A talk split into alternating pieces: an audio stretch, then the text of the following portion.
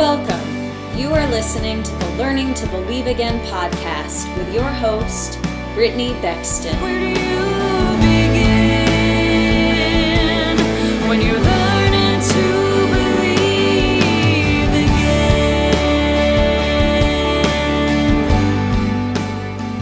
Hi, everyone, and welcome to the podcast. So, when I pondered what the podcast needed to be this week, there really was just one thing that kept pressing into me. For the last week, or at least the last few days, I've really been hearing and feeling the tears and the heartache of God's people. Now, when I say the heartache, I don't really mean the heartache, I mean the ache of God's people for the promise, the ache and the cry of God's people from the battle there are so many people that are weary, and I feel the tears of God's people. And I felt like there was really only one message that I could come on and speak to you today. And that is that God hears the prayers of your tears. Keep holding on. You are almost there. Keep holding on. God is bringing the shift.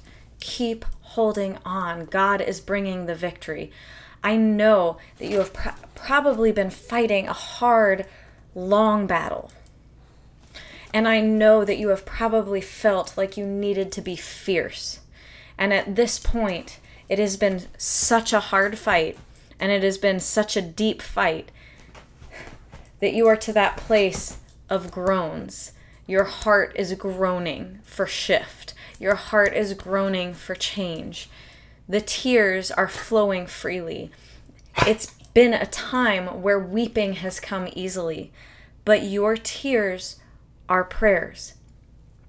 Just because you haven't been able to fight with the sword and fiercely like you were before does not mean that you are not fighting. Sometimes it is in our total Sometimes it is in the total end of ourselves that God moves most fully. God always had your promise for an appointed time. God always saw the end of this battle, and He knew exactly when it would be. Your tears are prayers. So even though it might feel like you can't stand up and be fierce right now, let those tears flow freely and know that God hears the prayers of your tears and He will answer. The shift is coming. In Psalm 56, 56 and 7, it says, Don't let them get away with their wickedness in your anger, O God. Bring them down. And then in verse 8 it says, You keep track of all of my sorrows. You have collected all my tears in your bottle. You have recorded each one in your book. Verse 9 and 10 My enemies will retreat when I call to you for help. This I know God is on my side. I praise God for what He has promised. Yes, I praise the Lord for what he has promised. Stand on the promise of God. Praise him for the promise that he is bringing.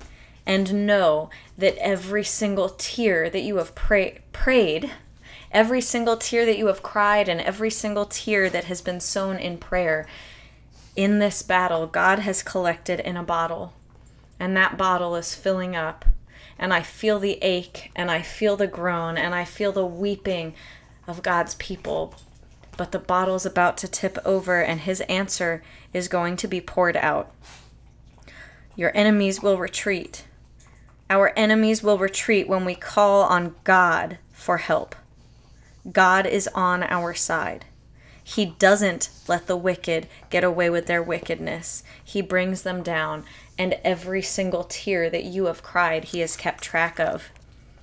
It says in John 11 that Jesus wept.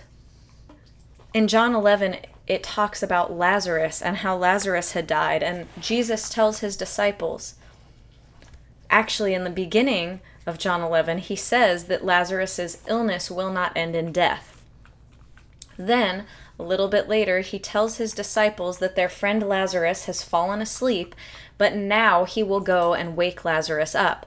And initially, the disciples think he means literally sleeping, and they're like, but he's sleeping, he's resting, he'll get well. So Jesus spells it out and he says, no, Lazarus died. We're going to raise him from the dead. so when Jesus arrives, to where Lazarus is and where his sisters, Mary and Martha, are grieving for him and where their friends and neighbors are grieving for Lazarus's death and his passing. Jesus already knows. He already knows that he is going to raise Lazarus from the dead. He knows that Lazarus is not going to remain in the grave. But as he saw them weeping and saw their pain, it says, the shortest verse in all the Bible, Jesus wept. Jesus wept. He wept over the hurt that they had had to experience. He wept over even the moments that they doubted that their brother would come back because he always intended to bring him back. He wept because even though they knew he was the Messiah, they didn't comprehend his power and what he was about to do. He wept for their pain. And in that moment, in all of his godness, but in all of his humanness, Jesus knew that Lazarus was about to be raised from the dead, and still he wept. So when those tears come, and when you feel the enemy trying to taunt you, and you feel the ache hit, just speak out. These tears are faith tears. These tears are not tears of doubt. These tears are tears that I am sowing into the resurrection. These tears are tears I am sowing into the breakthrough. These tears are tears I'm sowing into the resurrection. Jesus wept. He knew Lazarus would be raised, and still he wept. And they were seeds that he sowed into that resurrection. So these tears are my seeds into my resurrection and breakthrough. Whatever it is you are contending for, God is able. It's okay to cry. It's okay to let it out. It's okay to pour it out and groan. Pour it out to God, where He collects those tears in a bottle and He moves on your behalf. And speak to the enemy and tell the enemy that you are sowing tears of breakthrough and resurrection. So, speaking of sowing tears, Psalm 126. I'm actually going to read the whole psalm because it's a very quick one. When the Lord brought back his exiles to Jerusalem, it was like a dream. We were filled with laughter and we sang for joy. And the other nations said, What amazing things the Lord has done for them. Yes, the Lord has done amazing things for us. What joy. Restore our fortunes, Lord as streams renew the desert. Those who plant in tears will harvest with shouts of joy. They weep as they go to plant their seed, but they sing as they return with the harvest.